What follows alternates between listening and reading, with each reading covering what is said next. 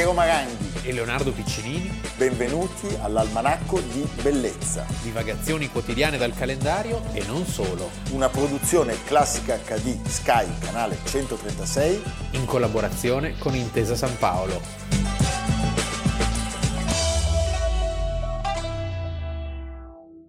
Almanacco di Bellezza, 16 giugno. Leonardo, iniziamo da una storia, una storia europea, ma di fatto una storia mondiale, che tra l'altro ha avuto un effetto domino. Una storia per cui siamo molto responsabili noi occidentali. Certamente, ed è una storia che ha pesato però tantissimo nei rapporti politici anche interni dei paesi dell'Occidente.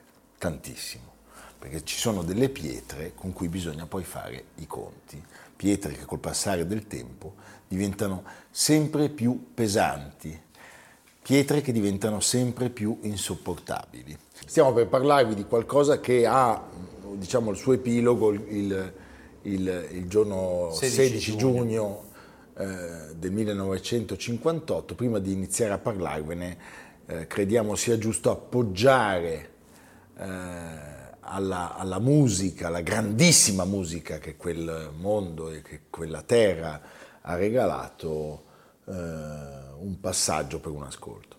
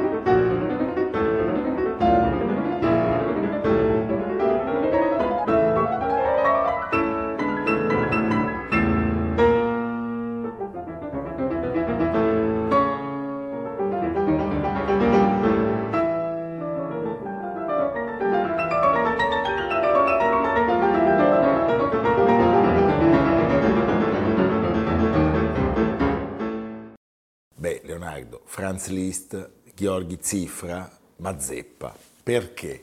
Perché noi eh, parliamo oggi eh, del politico Imre Nagy che viene giustiziato il 16 giugno del 1958, due anni dopo i fatti di Budapest. I fatti. I fatti di Budapest, come venivano chiamati dal Partito Comunista in Italia, non la rivoluzione. In Italia. I fatti, i fatti. E eh, perché questa cosa di Budapest è così importante? Perché siamo dieci anni dopo la fine della seconda guerra mondiale e quindi dopo il blocco, no? la, la, la divisione dell'Iron Curtain, come la definì Winston Churchill, che divise l'Europa in due, direi il mondo in due, la cortina di ferro, sì, poi siamo... la cortina di acciaio letteralmente. Una cosa tremenda, eh? una ferita dalla quale ancora oggi non ci siamo del tutto ripresi. Perché se tu vai nei paesi dell'est, certo tutto sembra luccicante, a volte anche persino più moderno di quello che vediamo qui, eh, per quest'ansia no, di, di modernità, però in profondo vedi che sono tracce, sono ferite, sono decenni di di annullamento della civiltà che non si possono, che non si possono riprendere, non si possono cancellare. E ricordiamo che eh, nella primavera del 53 era morto Stalin. Era morto Stalin. E questo è il momento forse scatenante di tante cose che sono successe in quel periodo. Questa morte di Stalin e soprattutto tre anni dopo la denuncia a febbraio no? Khrushchev al ventesimo congresso del Partito Comunista dell'Unione Sovietica denuncia i crimini di Stalin. Questa cosa in molti genera un'aspettativa, in molti dei paesi dell'Est, perché ricordiamo che Invece, sono la... passati solo dieci anni sì. no? dal 1946 e come hanno preso il potere i partiti comunisti in questi paesi? Erano piccole minoranze sì, certo. all'inizio, però grazie alle truppe sovietiche riuscivano a gestire il potere in queste, in queste terre. lo gestivano in modo sanguinario, eh, autoritario, per cui si pensava che in realtà ci si dovesse liberare non tanto da questi regimi, ma dall'Unione Sovietica. Cioè non è che questi paesi Sì, certo. si, liberass- si volessero liberare del socialismo, del comunismo, su cui ci poteva essere anche una minima, una minimo accordo. Volevano liberarsi da Mosca. Volevano liberarsi da Mosca e soprattutto da, eh, dall'assolutismo eh, stalinista. E, e post-stalinista. E post-stalinista. Anche perché con, con un cinismo inaudito io ti posso dire che, come dire, non erano meno stalinisti di Stalin, ma non avevano neanche la grandezza di Stalin, che nella sua abiezione era un uomo, come dire, capacissimo. Comunque è un uomo che nello- nell'ordine ha trasformato l'Unione Sovietica a prezzo di milioni di morti, eh, ricordiamolo sempre. Certo. Eh, ha vinto Hitler, Ha vinto Hitler. anche lì a prezzo di milioni di morti, però. Allora, eh, Nagy è era un politico ungherese, è stato due volte il primo ministro Era un moderato. ed è stato sì il punto di riferimento di un movimento che all'interno dello stesso partito dei lavoratori ungheresi, che era un partito marxista-leninista, mirava all'apertura del paese eh, con l'Occidente, quindi una proposta dirompente. Cioè poi Scusa se faccio un piccolo passo indietro per far capire anche come questa cosa si iscrive in un meccanismo. Abbiamo detto a febbraio Khrushchev denuncia i crimini di Stalin. In Polonia a giugno c'è la rivolta di Poznan al grido di pane e libertà Certo. e viene riabilitato Gomulka, questo nome che, che risuona no? come dalla preistoria. Gomulka che era caduto in disgrazia con Stalin. E poi c'erano state qualche tempo prima le rivolte di Berlino Est. E c'erano state tre anni prima le rivolte di Berlino Est nel 1953. Eh, cosa succede a Budapest? Che eh, tutto parte, come sempre, come succederà nel 68, dalla rivolta studentesca. Sono gli studenti i primi che, che insorgono. C'è un bellissimo, io vi invito veramente ad andarlo a vedere online, è un bellissimo ricordo di Indro Montanelli, che, che era lì in quei giorni in modo del tutto fortuito perché arrivava da Vienna e da Vienna ebbe delle soffiate che gli dicevano che in Ungheria stavano accadendo delle cose e lui arrivò, la frontiera era aperta, non c'era bisogno del visto e si precipitò a vedere i fatti e vide che appunto questa, mh, questa rivoluzione che era partita dagli studenti e poi si era estesa agli operai e a vaste fasce della società aveva già prodotto i primi morti. Lui ricorda di aver eh, camminato in mezzo ai cadaveri degli agenti della polizia segreta. Seconda, dice Montanelli, solo a quella cecoslovacca, non alla Stasi come uno potrebbe a quella cecoslovacca lui dice e contro i quali si era scatenata la furia popolare. Il primo atto fu tirare giù il colossale monumento a Stalin, che era un enorme monumento di bronzo che si ergeva ai limiti del parco principale di Budapest e rimasero in piedi solo gli stivali. Ancora adesso in un parco alla periferia di Budapest, dove sono tutti degli- dei monumenti Dei di, in disarmo, eh, c'è questa base di pietre e sopra due stivali, stivaloni. che sono tutto ciò che resta del monumento colossale a Stalin. Perché marciavano? Perché si ribellavano? Uno per la mancanza di beni materiali, ma soprattutto per la mancanza di libertà. mancanza di libertà assoluta. Ecco, eh, che cosa succede? Succede che i, i russi, i sovietici non aspettano, non c'è esitazione, l'intervento è brutale, arrivano i carri armati, lui si rifugia dove, Leonardo? Nell'ambasciata jugoslava, ricordiamo che la Jugoslavia era... Josif Tito Broz. Tito non lasciava passare, cioè Devo dire che anche questo è, è qualcosa di... di- di- ce lo rende simpatico Vabbè, ma quasi. voglio dire, perché Togliatti è, è- è terribile. Questa è una macchia su tutti i dirigenti del Partito Tremendo, e devo dire che in questo, sempre in questo bellissimo servizio c'è un'intervista, non so se sia ancora vivo, al corrispondente dell'unità molto simpatico Iacoviello, Ah, sì. il quale Iacoviello dice che il primo servizio che aveva fatto, molto ben documentato, fu censurato dall'unità, Perché? Perché non si poteva dire, e lui dette le dimissioni per protesta, poi rima- rimase a lavorare all'unità, ma non più come, Come corrispondente. E Montanelli esalta la figura di questo corrispondente che in modo del tutto onesto aveva raccontato i fatti di Budapest. È un mondo, è un mondo che oggi non riusciamo neanche a immaginare. neanche immaginare. Ma ecco, allora era che cosa veramente... accade? Il 22 novembre del 1956 eh, Naghi viene indotto a consegnarsi alle autorità comuniste dall'ambasciata jugoslava con la promessa scritta che sarebbe potuto tornare a casa, diciamo, cioè che non avrebbe subito conseguenze. Non appena esce dall'ambasciata, lui e alcuni suoi collaboratori vengono imprigionati e a quel punto lui si rifiuta di fare la biura, di sconfessare i motivi profondi della rivolta antisovietica e viene condannato a morte, viene processato e il 16 giugno 1958 in gran segreto viene giustiziato dal governo di Kadar. Che... Sì, che è il governo che è subentrato perché ricordiamo che la rivolta è dell'ottobre del 56. Nel novembre del 56 avviene questo stato di assedio in cui a Budapest manca tutto, manca il pane, manca il carbone, la temperatura scende sotto lo zero. Poco tempo prima eh, Montanelli era tornato per un breve tempo a Vienna per prendere le valigie perché era partito senza nulla e lungo l'autostrada aveva visto questa colonna ininterrotta di carri armati. Torna subito a Budapest, avvisa il colonnello Pal Maleter, eroe di guerra della resistenza, e gli dice guardi che ci sono carri armati a migliaia. E lui dice no, no, ma sono lì, ma non arrivano.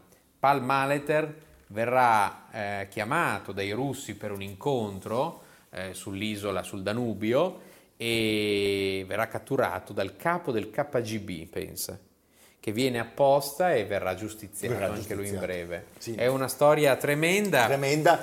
Il processo di, di Naghi dura cinque giorni e si conclude con la, con la sua eh, esecuzione. Ecco, credo sia molto importante fare eh, così un volo su, su, sull'Occidente, sui partiti comunisti del mondo. Tremendo. Chiaramente, ad esempio, uno come Ingrao scriverà delle cose durissime contro questi insorti, non contro la, l'Unione Sovietica, e nel 2001 definirà pessimo quel suo articolo di fondo del 1956, ma ci sarà il grandissimo Jean-Paul Sartre che osa manifestare dubbi sul comportamento sovietico e di lui si dirà Sartre non si differenzia più dalla massa urlante che invoca la caccia al comunista. È pazzesco.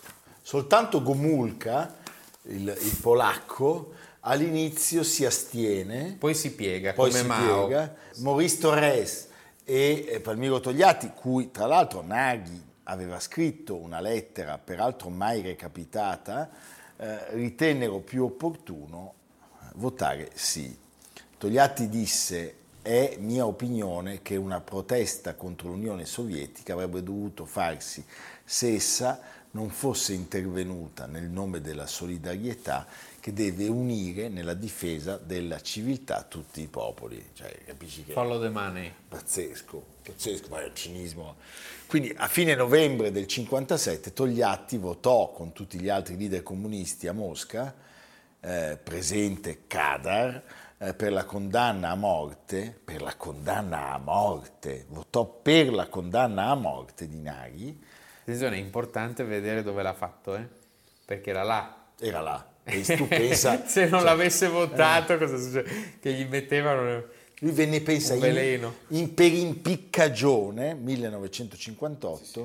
a Pietro Ingrao, che era andato a trovarlo subito dopo l'invasione per confidargli il suo turbamento, riferendogli di non aver dormito tutta la notte, Togliatti risponderà, io invece ho bevuto un bicchiere di vino in più. E ci furono eh, poi... La, do, la, doppiezza togliattiana. Beh certo, ci furono poi eh, tutti gli intellettuali che deplorarono l'intervento sovietico, eh, il manifesto dei 101, eh, e ci furono anche dei personaggi, tra essi dobbiamo ricordare Antonio Giolitti, eh, Crisafulli, Reale, Natalino Onofre, Sapegno, Natalino Sapegno eh, Trombatore, Carlo Aimonino, Loris Fortuna, pensa, Italo Calvino, Vittorini, che eh, presero le distanze in maniera netta dal partito. Eh, poi sai, ci sono cose di cui non si può mai parlare. Eh, ma questa è stata, credo, anche eh, una pietra che si è dovuto portare, trascinare sulla coscienza il Presidente della Repubblica Giorgio, Giorgio Napolitano. Certo, bisogna pensare che eravamo dieci anni dopo la fine della guerra. Certo e l'atmosfera oggi è assolutamente inimmaginabile se pensi a una cosa del genere, ma lì era ancora un mondo, un mondo diviso. Tutto, detto questo è chiaramente ingiustificabile ed è, devo dire che il silenzio dell'Occidente che era legato da Yalta a non sì, occuparsi certo. di quelle vicende, anche questo è stato, è stato determinante. Cioè loro hanno avuto mano libera a Ovest non si è parlato di questa no, cosa. No, no. Pensa che pochi mesi dopo la caduta del regime comunista, nel 33 anniversario della 2-3 mila morti eh, durante... Sì, sì, sì, sì.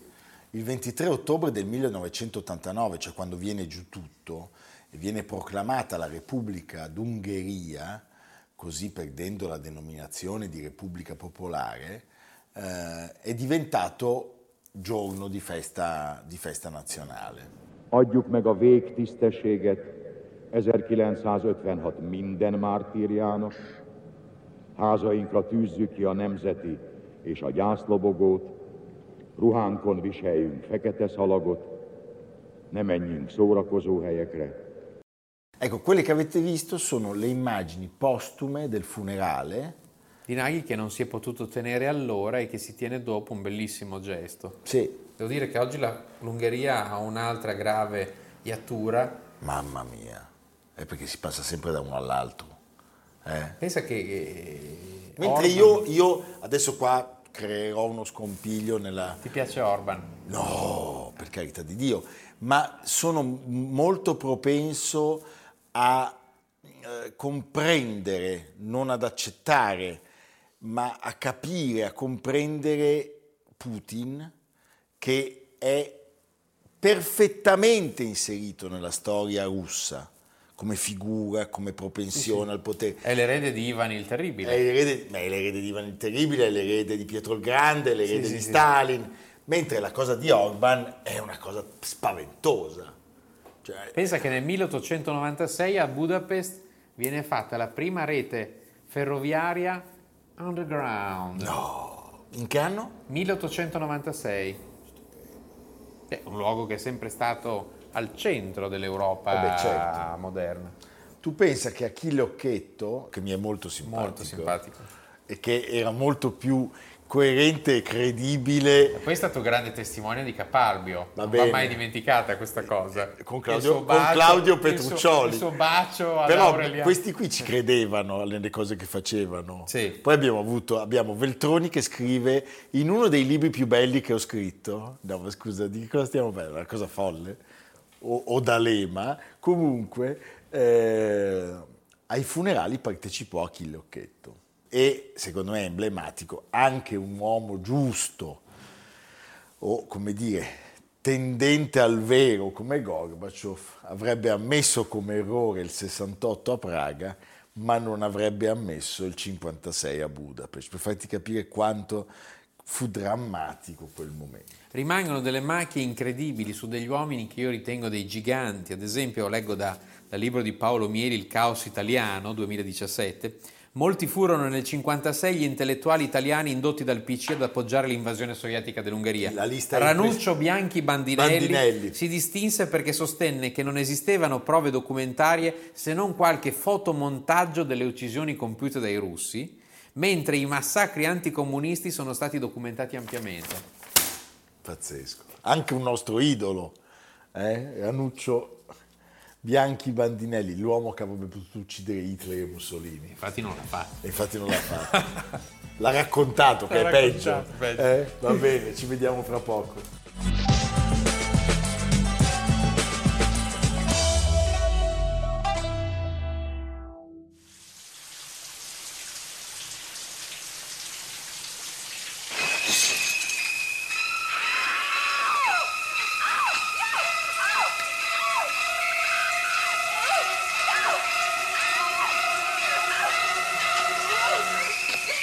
Allora, Leonardo, seconda parte dell'almanacco, devo dire con brivido. Sì. Io potevo avere qua una mannaia, un coltellaccio, perché dal 16 giugno del 1961 debutta... No, fare la doccia non è più stata la stessa cosa. Eh, fare la doccia non è stata più la stessa cosa. Hai perfettamente ragione. Tante vasche da bagno. Stiamo parlando del debutto di un film che si chiama Psycho, che è l'invenzione geniale di Alfred Hitchcock, un regista che non finisce mai e che riesce ancora in età ampiamente matura a sparigliare e a dare al pubblico qualcosa di totalmente nuovo. Nei miei gusti personali, è vero che i miei gusti personali sono interessanti e Fondamentali. relativi- Non è il, il film più, più interessante di Hitchcock. Cioè, Intrigo internazionale e Notorious per me sono... Sì, però, guarda, Però posso nell'immaginario collettivo, dire- però Psycho, pensa, Psycho lo conosce chiunque. io non sapevo, Cosa, con... però questa sera Cosa succede? quando finiamo di registrare, io voglio andare a vedere un film Sì. e ti giuro non è organizzato, quindi adesso ho estratto dal mio zaino questo film, Ah, che è Psycho. Perché è inquietante questa cosa. No, ma è incredibile. È psycho proprio. è Psycho, perché questo film lo vedi sempre troppo presto nella cinematografia di Alfred Hitchcock. Lo vedi prima, noi che non eravamo presenti in quegli anni, lo vedi- è un film che vedi subito. E poi hai la, la- la felicità infinita di calarti nel mondo di Alfred Hitchcock. Quando... Non è un film così trasmesso. Io mi ricordo che Hitchcock si vedeva sempre Eh, vabbè. che sarà, Sì, sarà. Però, però quando noi eravamo più piccoli si sì. vedeva, era molto... Quando lo rivedi, dopo aver visto gli altri Hitchcock, capisci che è un capolavoro straordinario e che c'è... È l'invenzione. L'invenzione è pazzesca. L'invenzione è pazzesca, quello che lui riesce a, a creare con un artigianato, la scena in cui Martin Balsam sale le scale e questa telecamera esce come una fionda e, e la sua fronte si macchia di sangue, ma è una cosa No, incredibile. le vittime del film furono Anthony Perkins, che da allora non riuscì più a scrollarsi di dosso la cosa dello psicopatico, Niente. per cui Finito. ha sofferto dei Finito posti da- a vita. Cioè, un artista finito. Eh, Martin Balsam è, stupendo. è assurdo agli onori della... della Vabbè, anche perché poi è venuto in Italia a fare il film con Giuliano Gemma. Sì. Eh? E poi vabbè, lei stupenda, Janet Leigh, Janet Leigh, che e- interpreta Marion Crane, che, che scappa con i soldi. che scappa con i soldi, E quindi se lo merita in qualche modo. se lo merita, c'è anche questo c'è anche aspetto questo così disruptive che la protagonista del film muore dopo 47 minuti. Eh. Così. Il film è bellissimo. Mereghetti ha detto Hitchcock gioca con le attese degli spettatori come il gatto col topo. Lui disse ho giocato a dirigere gli spettatori esattamente come si suona un organo. Morandini più che un thriller è uno shocker. Pensa che tra l'altro è, credo sia il suo, no, non credo, è il suo più grande successo commerciale, Sì. ma è forse uno dei pochissimi, se Grande non- investimento. se non l'unico dove non si vede lui. Non si vede lui. C'è- c'è- è molto dibattuta la cosa, se lui sia quello che sta fuori col cappello da cowboy quando lei è nel negozio. Grande citazione da un quadro di Hopper del 1925, la casa famosa Certo. il- dove abita la vecchia, e che è ancora oggi una delle location più visitate degli studios di Hollywood, perché si può vedere Eh la, beh, la- certo. la casa. E, mm, il libro da cui è tratto il film è un romanzo che all'epoca era considerato di serie B di Robert Bloch, Spaico. sì, e solo Hitchcock ci credeva in questo, in questo libro. Il libro poi tra l'altro a sua volta è basato sulle vicende reali del killer Ed Gein, quei personaggi che solo in America che si solo in trovano, America sì. si trovano. Sì. Eh, lui rimane stregato da questo, da questo soggetto, di propria iniziativa ne acquista i diritti, ma come dire, i dirigenti dello studio della Paramount restano inamovibili, cioè non lo vogliono produrre. Perché il copione è troppo ripugnante. E lui sostanzialmente se lo finanzia da solo. Sì, dice, "Lo- allora lo finanzio io.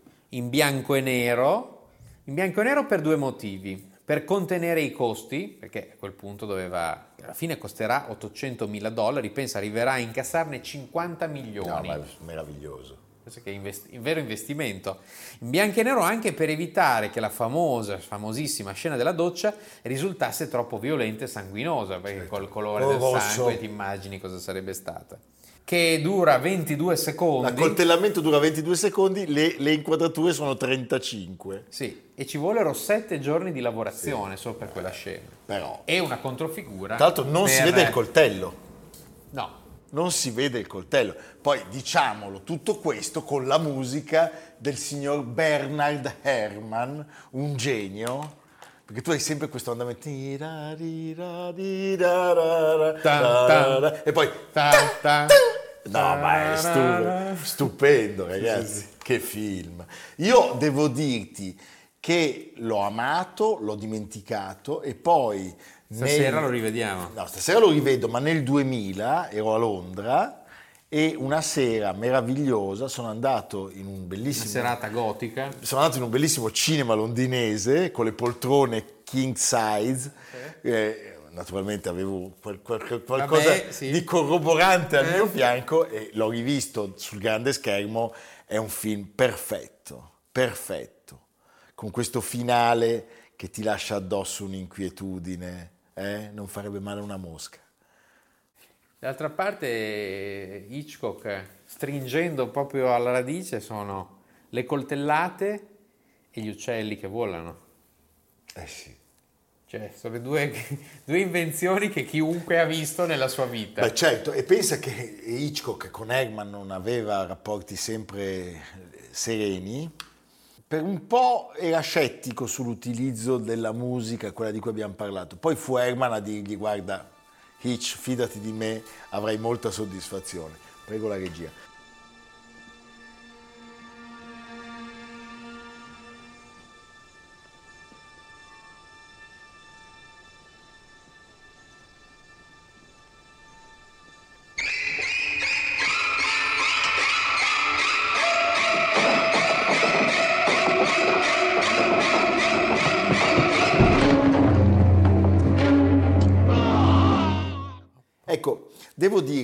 Che nella costruzione del successo di questo film, Hitch, come sempre, ha un ruolo fondamentale. Perché lui cosa fa? Compra tutte le copie del libro, cioè vuole evitare che qualcuno possa sapere che cosa succede alla fine. E noi non ve lo diciamo perché c'è qualcuno tra voi che non ha mai visto questo film. Ma non solo, Diabolico. impone nelle proiezioni.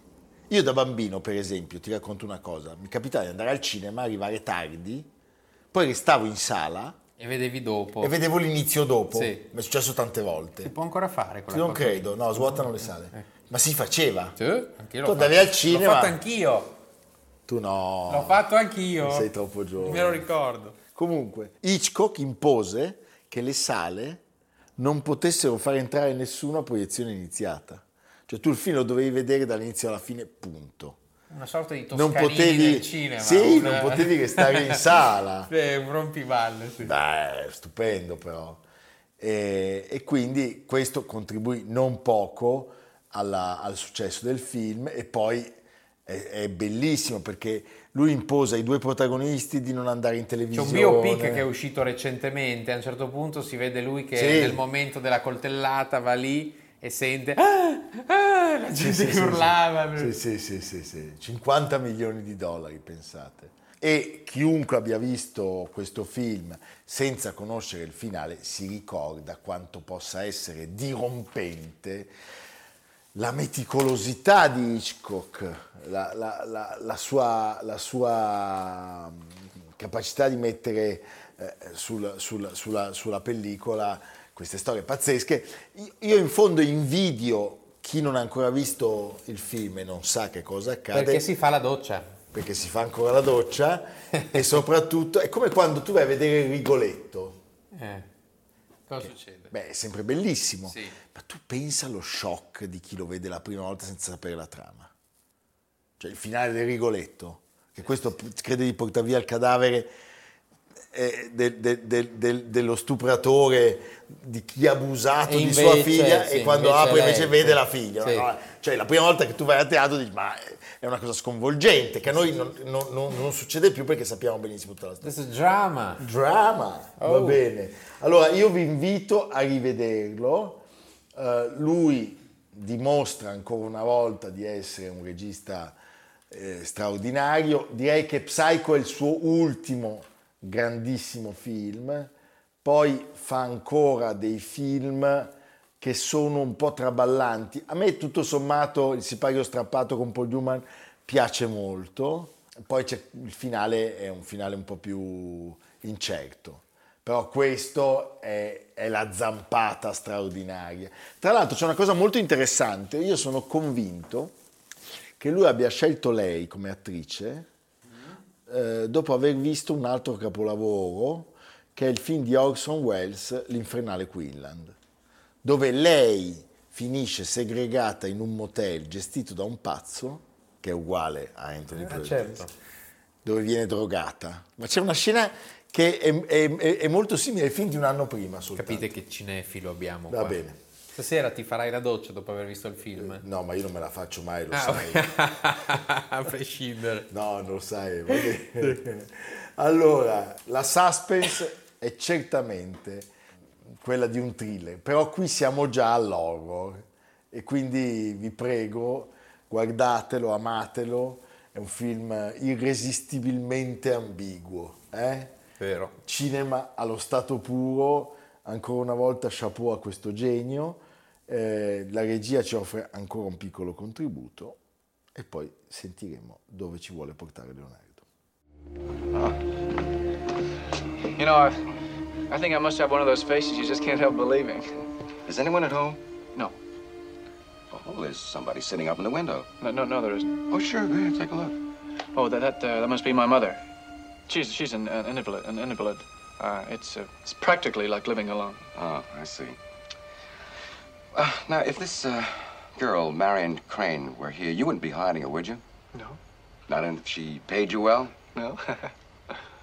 Let's just say, for the uh, just for the sake of argument, that she wanted you to uh, gallantly protect her. You'd know that you were being used. That you you wouldn't be made a fool of, would you? But I'm not a fool. Well, and I'm not capable of being fooled, not even by a woman. Well, this is not a slur on your manhood. I'm uh, sorry. Let's put it this way. She might have fooled me, but she didn't fool my mother. Leonardo, dove andiamo? Da nessuna parte, ognuno a casa sua, però a vedere un classico. Abbiamo parlato di thriller e questo invece oh. è il oh! capostipite del genere noir. Noir. Primo film di John Huston, Il falcone maltese o Il mistero del falco. Pensa a John Huston e Humphrey Bogart. John Huston e Humphrey Bogart, appena uscito, rimasterizzato in alta definizione 1941, quindi compie 80 anni. Con un meraviglioso Peter Lorre. Peter Lorre e un altro attore straordinario che è Sidney Greenstreet. No. Insieme Lorre e Greenstreet faranno eh, altri nove film, ci sarà anche in Casablanca se ti ricordi, certo. con quel bel cappello. Eh? E è un film leggendario, è un film veramente bellissimo che non invecchia e Humphrey Bogart è un mito, quindi Psycho, e il mistero del falco. Va bene, evviva! A domani con i misteri. Almanacco di bellezza, a cura di Piero Maranghi e Leonardo Piccinini. Con Lucia Simioni, Jacopo Ghilardotti, Samantha Chiodini, Paolo Faroni, Silvia Corbetta. Realizzato da Amerigo Daveri, Domenico Catano, Valentino Puppini, Simone Manganello. Una produzione classica HD, Sky Canale 136 in collaborazione con Intesa San Paolo.